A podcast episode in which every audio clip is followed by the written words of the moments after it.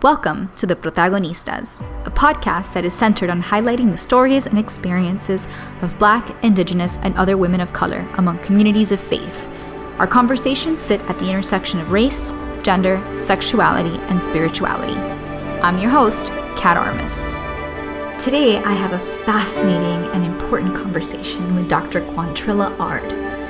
Dr. Quanny and I speak about her spirituality and faith and the importance of believing in a practical God. It's this practical God that led her to receive her PhD, which centers research on maternal discrimination stress and negative birth outcomes among black women and their babies.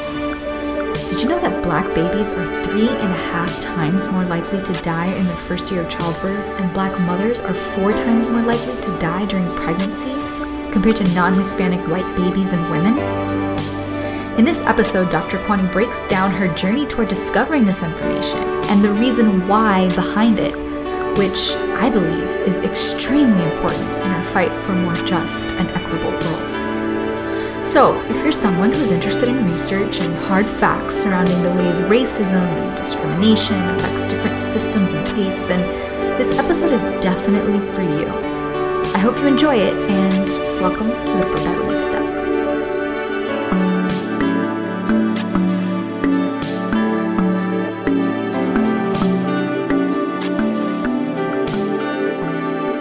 I've been following you on social media for a bit, and uh, something that I love about your work and about what you're about, essentially. So, okay, well, let me backtrack a little bit. I had a professor um, in seminary who she had, you know, she she got her PhD and you know all this theology. I mean, she's like a brain, you know, when it comes to theology. And then she just went back to school and got. Uh, she went to the London School of Economics and she got another master's in, in economics, right?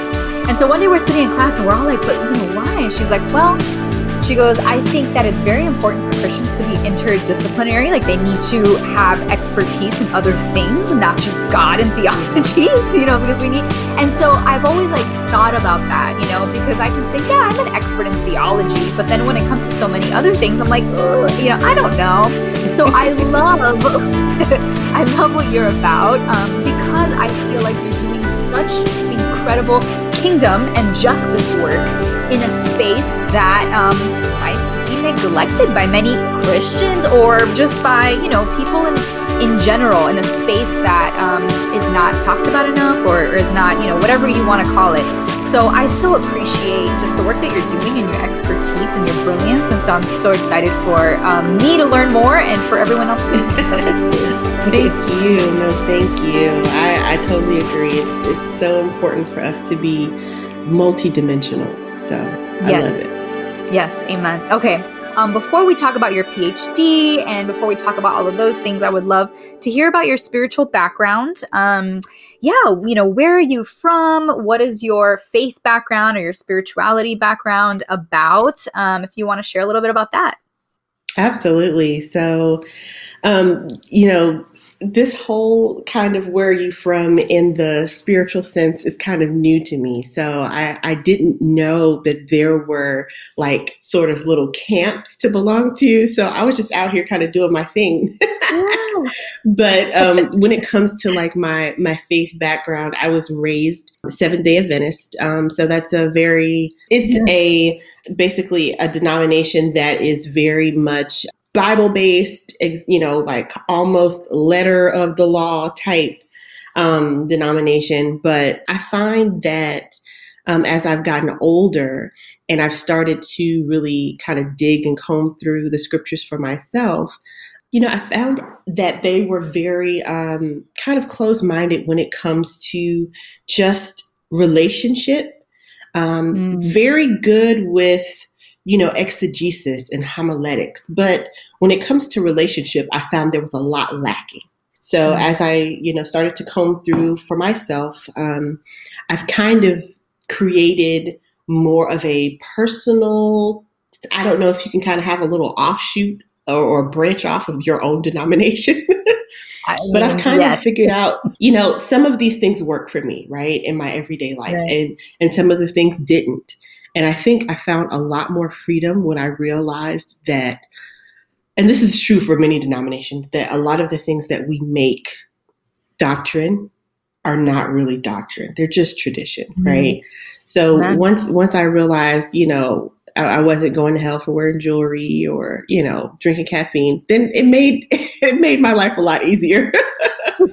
so that's kind of the background that I come from. You know, it's kind of conservative, but um, you know, as as I've made my way through, I've kind of just, you know, really picked what worked for me. So Right. Yeah, that's, that's, so good.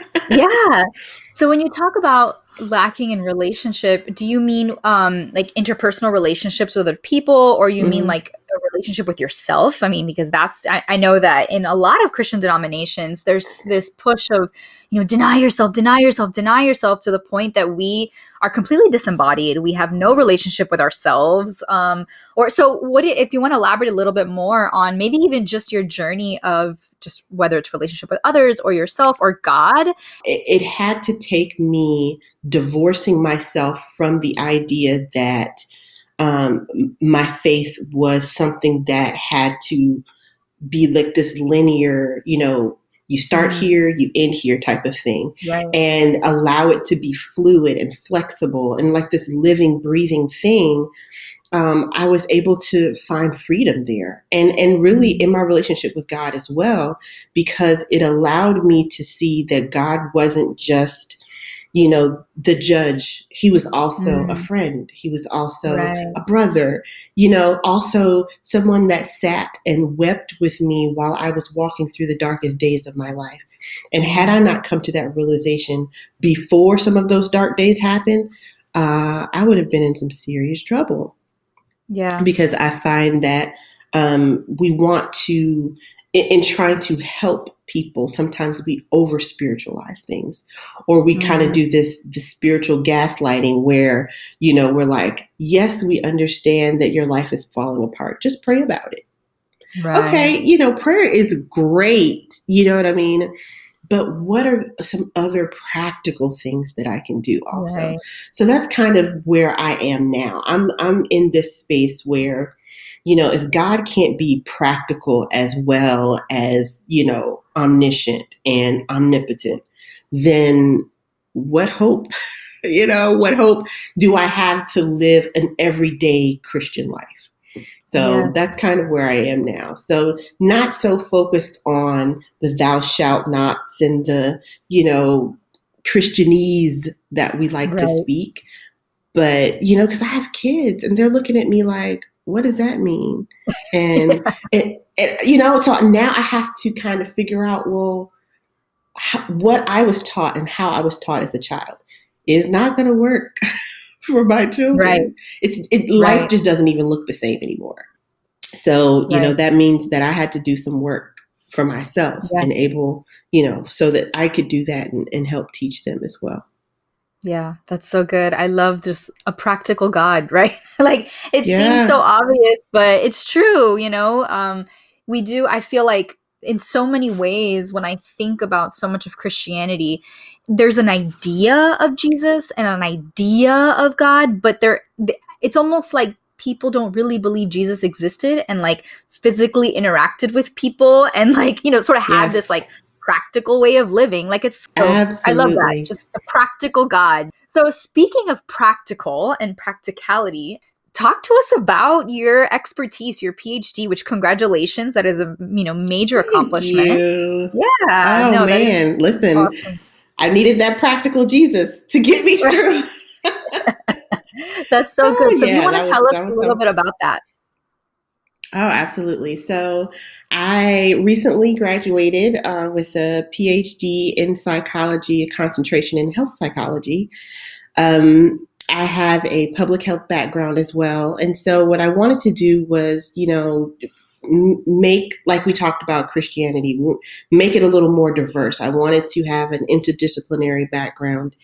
And so, I realized that I was very interested in psychology as well so what I did was um, uh, pursuing this health psychology degree. I was able to, you know, learn a lot about why people do what they do when it comes to health.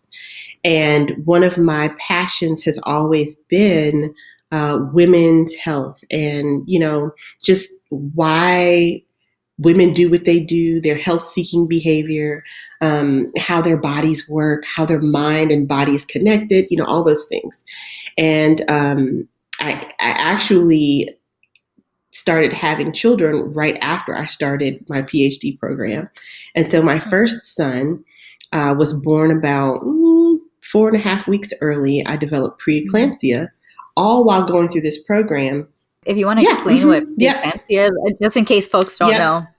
Absolutely. Um, and so preeclampsia is basically a disease where um, while you are pregnant, you develop high blood pressure, and it is specifically, you know, during pregnancy. Mm-hmm. So I go through a relatively, you know, uneventful pregnancy, but here I am at the end of my pregnancy with this extremely life threatening illness. Um, wow. And, you know, I'm just so blessed to be able to even be here to tell the story because my blood pressure yeah. was so extremely high. I could have died. And wow. the only thing at the time, they were like, we have to deliver this baby. That is the cure. Okay. Wow. And I'm like, but he's not ready yet. And I'm not ready yet either. yeah. So, you know, I, I go in to have this baby and within minutes they have him out and i'm just like what am i supposed to do my whole process got interrupted and I, I, just didn't realize how much danger I was in health wise. Mm-hmm. And so I come home, you know, with this little four pound, eight ounce baby, because, you know, he's preemie, you yeah. know, and looking around in my peer group, I see that there are other friends of mine who are also having um, some type of either complication or situation with delivery or pregnancy. And I'm thinking to myself, well, good grief, you know, what in the world is going on that all of us, you know, are having right. similar issues? And, you know, we all enjoyed a, a relatively um, stable, you know, life, making decent money. You know, we all have good insurance.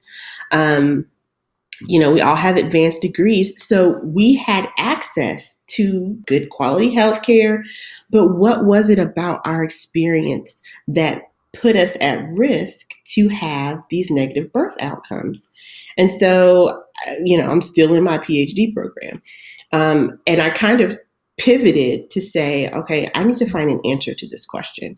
And as I began wow. to dig, I really was completely shocked at the statistics that I found about Black women and their maternal health and their babies.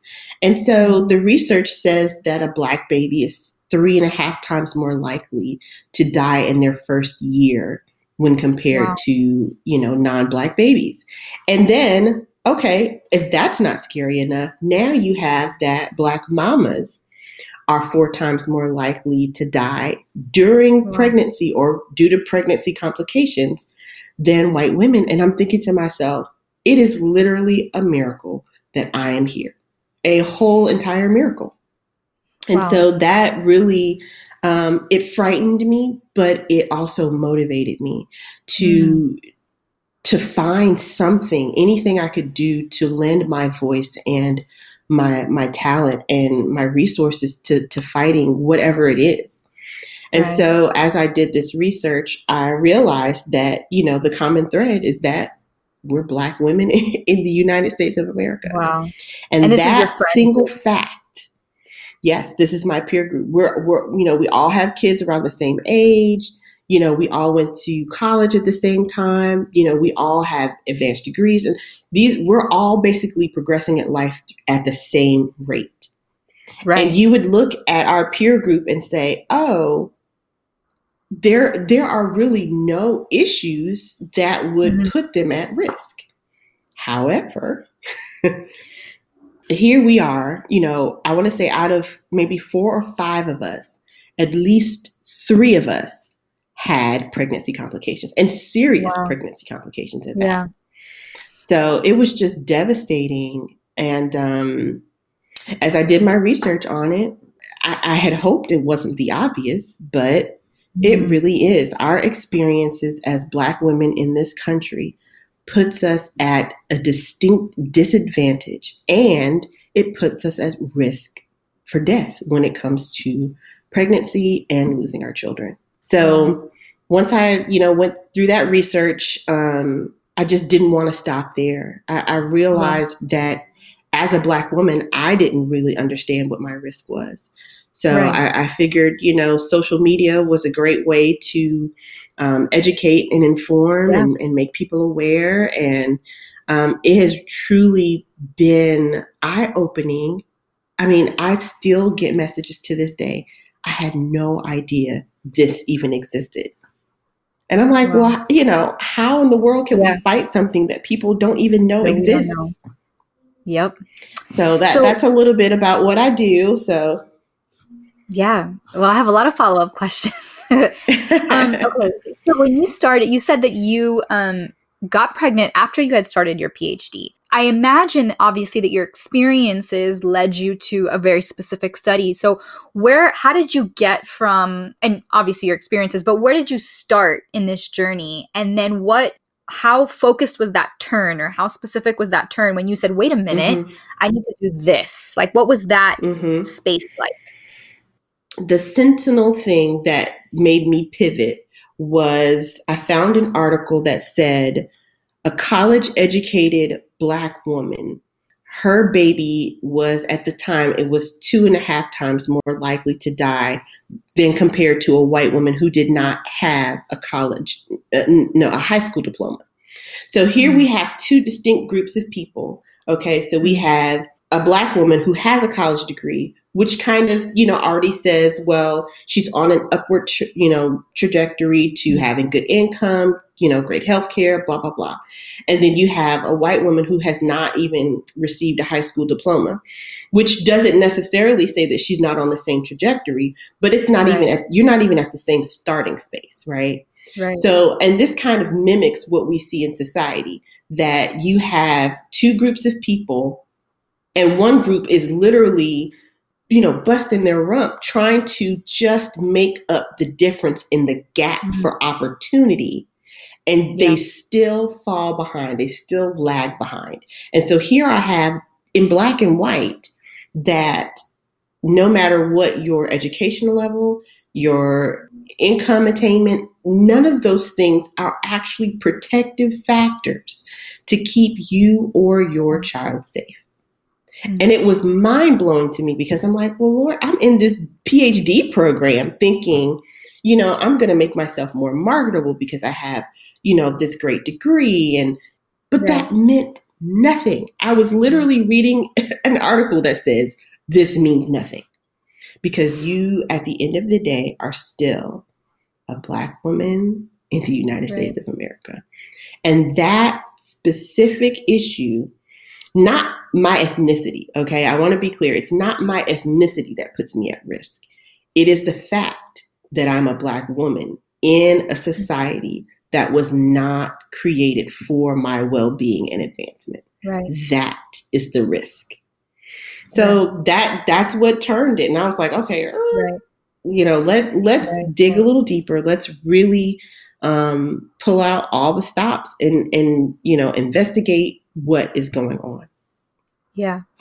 So we understand 100% um, that we live in a racist society and these are racist mm-hmm. systems mm-hmm. and you know yes 100% so but if someone is wondering like okay so what is it why right like why are black women more at risk racism 100% is the is the answer 100% but if you want to talk mm-hmm. but if you want to talk a little bit about um, perhaps you know the history of the healthcare system um, because you know we sort of put our trust in these systems thinking you know we put our trust in you know the voting system right we put our trust in all these systems um, hoping right. that they will protect us so if you want to talk a little bit about the healthcare system um, perhaps you know, as I was doing research preparing for this conversation with you, I, I, was listening to a podcast where you talk a little bit about this, you know, the father of gynecology or the history of our healthcare system. So, what is it about? Um, because people might be like, yeah, but well, what's the difference? Why? Obviously, it's racism, but if you want to kind of get to the root of, you know, what is it about these systems in particular that cause Black women to be at risk and Black children to be at the risk that they are? Absolutely. So, you know, let's talk a little bit about um, the concept of trauma. Okay. And when we talk about the history of the medical system and specifically gynecological research, um, going back, and, and you know, I, I know somebody's going to say, well, oh, we're not in slavery times anymore, but we have to peel back. We have to go all the way back to see where it starts, right? Right. So the father of modern gynecology, um, you know, Dr. Sims, we know that this this man literally took unwilling and non-consenting slaves and used them to experiment on their bodies to understand, you know, the processes of the reproductive system, um, to create the things that we enjoy now uh, you know, pain free delivery. If you want a right. pain free delivery, it goes How back. There's a history. Right. Exactly. So you enjoy a pain free delivery, but somebody else did not, you know?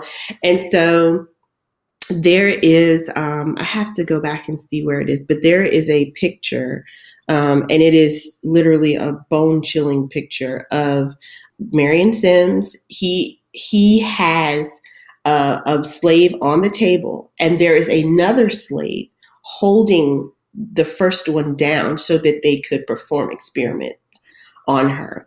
And this is literally, it's a very well known picture painting. And it, at one point, I'm not sure if it's still hanging, at one point, it hung in one of the most prestigious medical schools in the country. Oh God. And so it's the fact that this picture can hang in a medical school right? Right. Knowing what it represents, um, it's like, okay, well, we haven't changed that much from the picture because you're yeah. still upholding systems and beliefs, beliefs, you know, more so than these systems because, you know, we can kind of change the system, but more so than that, we need to change beliefs because these are people that are continuing to perpetrate these beliefs. And when you have a whole medical system based on the beliefs that black women are inferior and women in color are women of color are inferior and they don't even have a right to say mm-hmm. no you cannot use right. my body for experiments then right. years down the line you still have the same mentality that black and black women and women of color do not have autonomy over their bodies. So if right. they're in a predicament that you know they're unsafe and they say, "Oh, this hurts" or "This doesn't feel right," they are still not seen as equals. And right. so the the mindset that you don't have to listen to a woman of color when she is in a very vulnerable position of, of giving birth yeah puts her at risk. Right. And we see it time and time again preventable deaths, preventable deaths, time and time again. And it's it's hard because you know, physicians are they take an oath. Just like, mm-hmm. you know, policemen take an oath to protect and serve, physicians take an oath to do no harm but mm-hmm. in their yeah. in their minds that bias completely clouds their judgment at times and unfortunately we can see how there's a huge gap between treatment of you know majority groups and treatment of minority groups and right. until we can change that mentality that black women have autonomy over their bodies that they know when something's wrong then it's it's going to be really hard to change those rates. Right.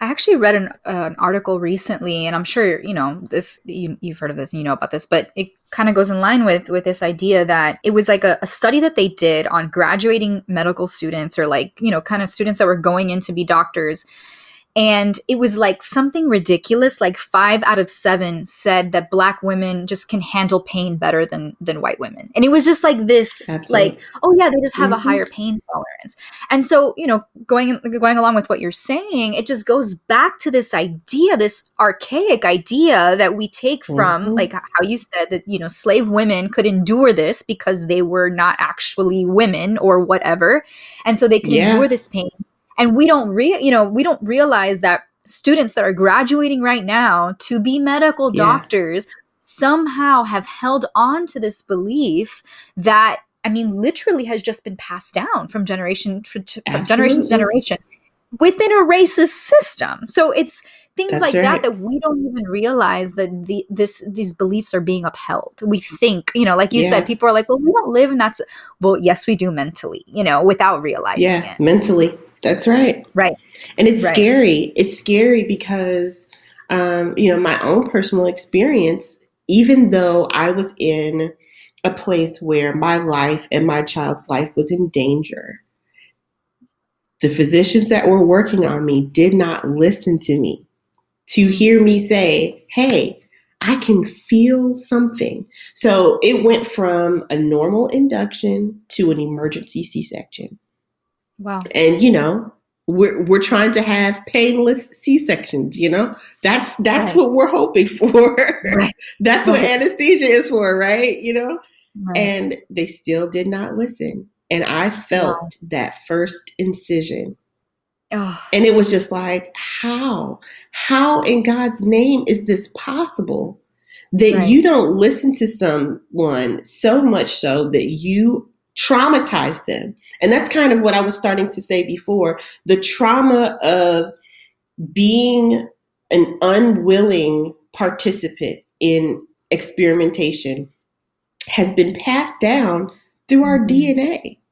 And so yes. there is almost this inherent distrust of the medical system. And then you have things like the Tuskegee experiment that really cement those issues of distrust in your in your mind, in your head, and you're like, do you want to you know, explain a little bit what that is, just in case? Absolutely. So, so, and, and listen, it's it's it's sometimes it's so hard to hear, but you know, once you know the truth, you got to be held accountable oh, for it, right? 100%.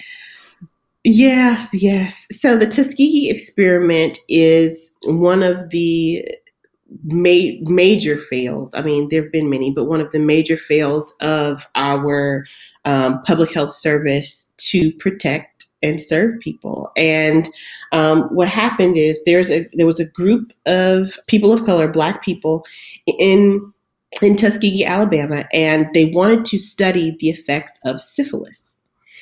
And as you know, syphilis is a very dangerous it's you know it's easily transmissible and what happened was they wanted to see the course of how this disease played out and so what they did was they had a group of people come in and say, hey, we're going to treat you for this thing. Okay. Mm. But they didn't treat them. Mm. And they allowed these people to, you know, die and, you know, suffer um, because they wanted to see what the disease, you know, progression was like. And, yeah. uh, it, it's devastating, but yeah. it just it it really just helps me to to see where I really am valued or not valued in a space. Right. Yeah. And so, you know, these these were whole families that were devastated. A whole community of black folk were completely devastated um, over this illness. And it didn't have to be that way. It did not right. have to be that way. But again, when you have that mentality that, you know, black people and people of color are not human, right. then it, it, you know, you're less likely to care what happens yeah. to their health and what, what the outcome yeah. is. So, you know, you have these things that have repeatedly occurred in history, and you then have a group of people who have now been conditioned to believe that going to the doctor or accessing healthcare it's just it's almost just as risky as just not wow. doing it all. Yeah. Yeah. And so that's so, really kind of why I was like, let me find out what what are people's motivations. You know, you have this thing that says, hey, doctors are supposed to help you. If you're sick, go to the doctor. But then on the other hand, you have, well, you know, Tuskegee experiment, you know, right. all these things happening yep. with people who just don't believe you're a real person. So. Wow. Yeah. I just want to take a quick second to remind you of the awesome opportunity you have to become a patron. Doing so will keep allowing me to produce quality content and support Chasing Justice, which is a person of color led organization. With your partnership, you'll get exclusive content not available on social media, academic works, resources, including book lists, videos, updates, and a chance to connect with me personally so we can engage in communal learning and theologizing juntos together. Just head on over to my website for the link or to sign up to receive my newsletter. Now, back to the interview. So you um you said something that was important that I want you to elaborate a little bit on. Um, you know, obviously talking about these things is horrific and uncomfortable and you know all these things and and just hearing the truth really because the truth mm-hmm, is mm-hmm. painful and something that you talk about a lot and you even said that you use your social media for this which i love is just the power of awareness um, if you yes. want to just elaborate a little bit on that just in your own journey of you know coming to an awareness of like well i had no idea what preeclampsia was and i you know here i am i didn't know you know i didn't know what these things were if you want to just talk a little bit about the power of awareness and know, just what that does. I mean, as people of faith, as people seeking out just a just society, a just world. Yeah, just the, the power of awareness in your own journey. Absolutely. So, awareness for me meant that I could no longer stay in the place where I was before. And mm. I can't be held accountable for what I don't know. Right. And so, my my purpose in making people aware is saying, hey, here's the information. You know, mm. Especially, you know, as people of faith who we believe that Jesus came to free people. We believe right. that the gospel is a gospel of freedom and justice. And so right. justice has to include the health and the well being of everyone right? Right. And as people of faith, if we are sitting next to people, well, I guess we're not sitting next to most anybody nowadays. but before, if you were sitting in a pew next to someone and you're worshiping and praising God, how do you not, how can you not care about their health and well-being like this is literally your right. brother or sister in christ and you're supposed to all mm-hmm. be worshiping the same god but you have a completely like you have a huge blind spot when it comes right. to those who are literally right there under your nose. And so for me, it was how do we rip off complacency? How do we combat um, the the kind of the standoffishness when it comes to justice and faith and how we are supposed to treat our brother and sister. And for me, that was awareness. Because now. When I give you the information, you now have to choose to do something with it. Yeah. And whether or not you believe that faith and justice belong in the same space is on you. But once right. you have the information, once you are now made aware of the information, you can choose to act on it. Mm-hmm. And while I know it is not my place to tell you to act on it, I'm definitely saying that it is my I'm, it's my calling to make people aware, and then mm. the Holy Spirit does what He does from there. Right. So it, it's right. it's so important to just be aware because, like I said, yeah. sometimes you are literally sitting next to people and you have no idea what's going on in their lives. You know, right. you, you you literally don't like. I didn't know that there was a whole issue when it came to miscarriage in, in our faith based community. Had no idea. You know why? I wasn't aware because A, right. I had not had a reason to be aware until mm-hmm. I experienced my own. And so now experience then leads me to awareness, which then right. leads me to action. And so for I, I know for a lot of people, if they don't have that experience, they have no need to be aware. Right. But I'm saying you don't have to have my experience to understand right. that my experience matters. Yes. So I'm kind of breaking up some of that by by putting the information out there by saying, okay, yeah. maybe you haven't experienced it, but hello, hi, this still matters. Yeah.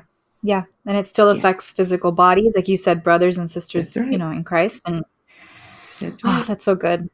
Thank you so much for your work. Um, because yeah, I think I mean, you're spot on. Like the first step is awareness and the fact that you are just bringing that to the table. Um, and honestly, I mean, in that sense, like like you said, you're now people are held account. Now I'm held accountable for the specific mm-hmm. things that I'm mm-hmm. learning, right? And so I think that that's so, yeah. um, yeah, yeah, that's part of of our job, right, to make this world a better place.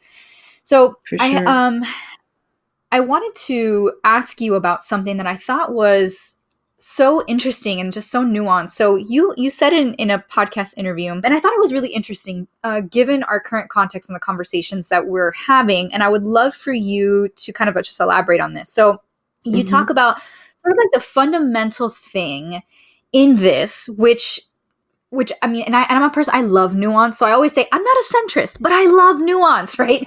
Like I love, you know, because we you know we live in a society that's just so um, averse to nuance both on the left and on the right and the, you know everyone's just kind of mm-hmm. like wants to mm-hmm. stick to their own you know but anyway so you you say that black and white women fundamentally are more alike than we think right if people think we're different there's space and room for people to treat us differently and that's a breeding ground for bias um, and other things that lead to these unequal and unequitable um, circumstances or you know whatever you want to call it um, and so you yeah. like to encourage people to see how black women women of color white women how we're more the same than not now the reason why i find yeah. this so interesting is because considering this unique thing that we're talking about um, you know the, the human body women's bodies healthcare um, it's so important to see the com you know how we are alike mm-hmm. but the reason why i think that's so interesting is because we also in spiritual and justice conversations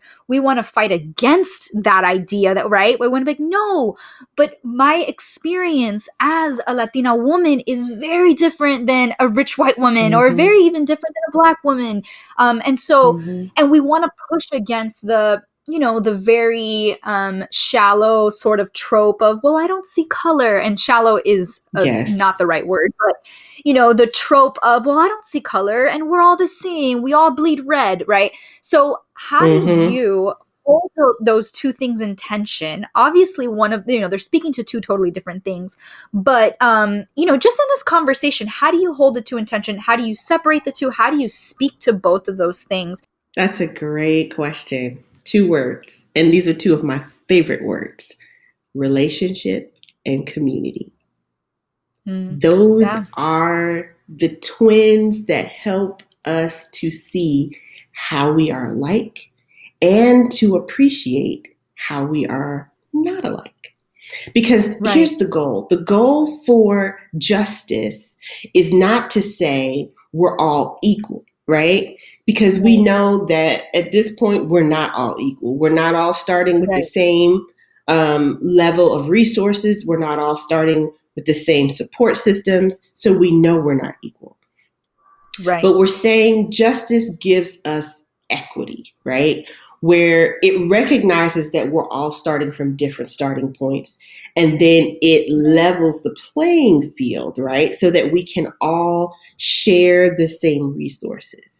And so for me, when we're not, when we're talking about how we are alike and how we are different, relationship and community are two ways for us to come together with people that don't look like us, that don't maybe don't believe like us, um, that have different preferences than us, and it allows us to disrupt this this feeling of otherness right? We we right. like to group ourselves with the same and then point our mm-hmm. fingers at others.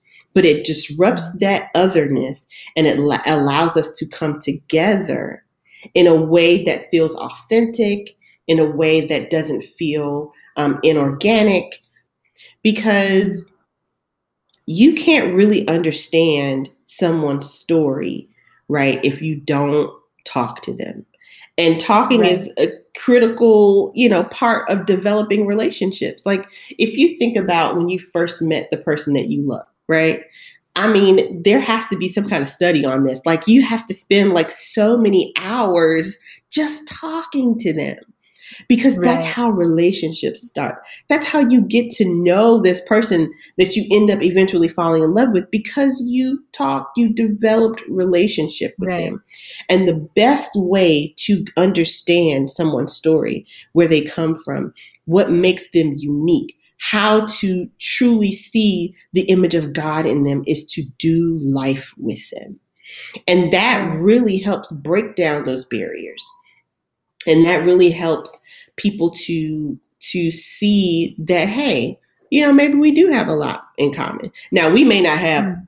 a whole lot in common but maybe we got some right. things in common you know um, and it helps us to to see outside of ourselves and here's the thing you know we all have a lot to learn and mm-hmm. no matter what our ethnic background is, we have a lot to learn because I, I like to live in the nuance too. I used to think I was a very black or white person, but when I think having kids completely shattered that for me because they don't, kids don't really think in black and white. They think in, you know, okay, so what works for me now? Okay. And that may right. change five minutes from now because we know kids are very fickle. But right. the genuine, the authentic part of childhood is they do not assign anything to you. They just want to get to know you. They just want to love mm. you. They just want to spend time with you.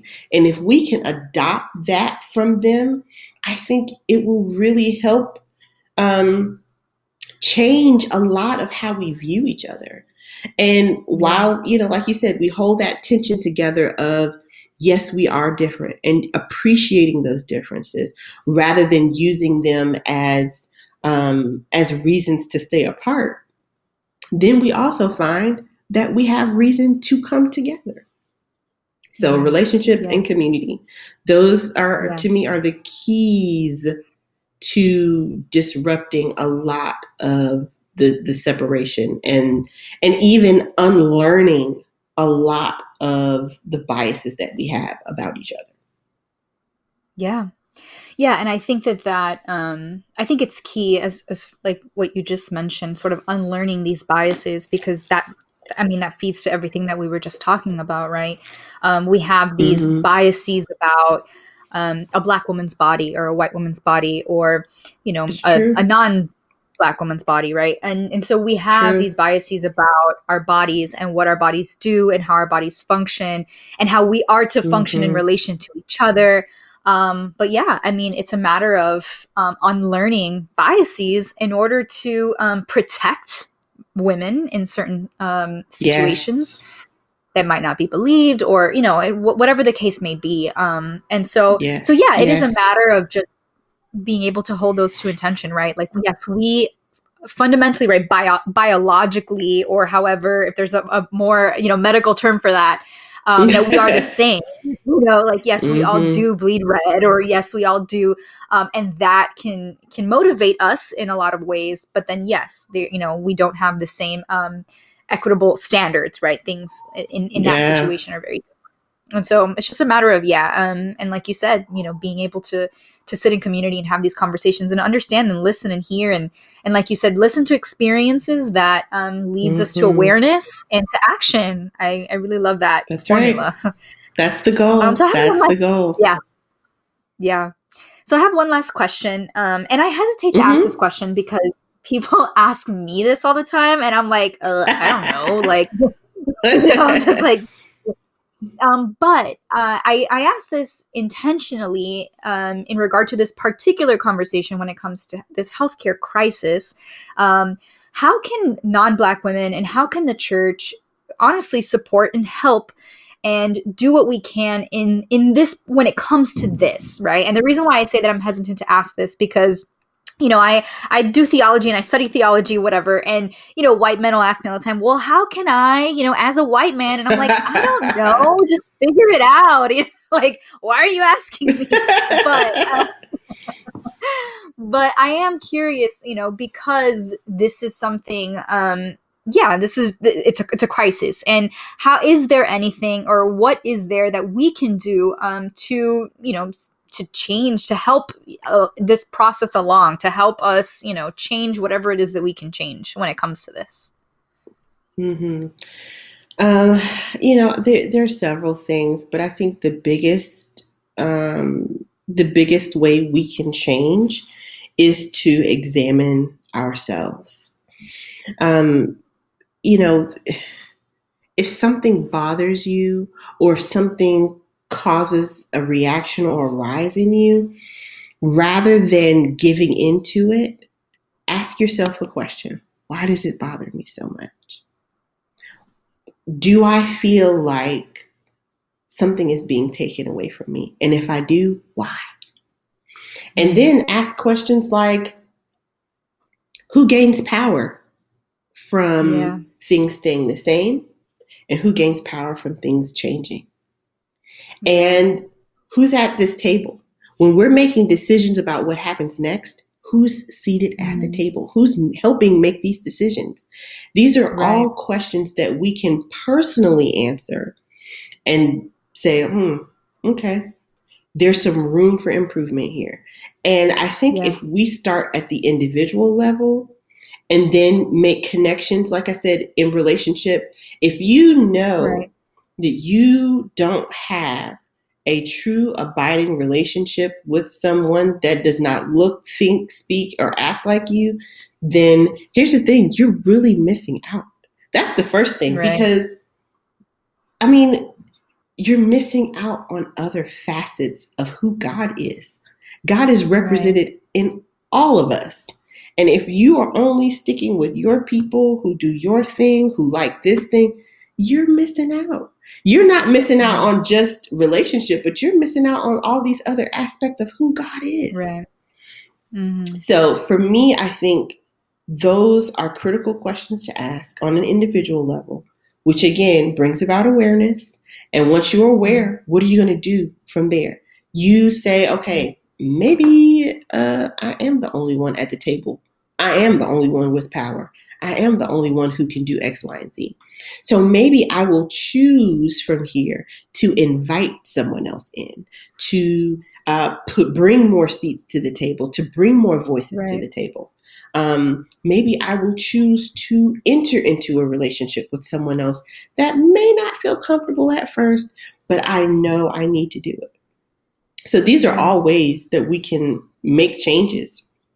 And finally, my favorite if you have power or if you have privilege, leverage it for someone else, not just for yourself. Yeah.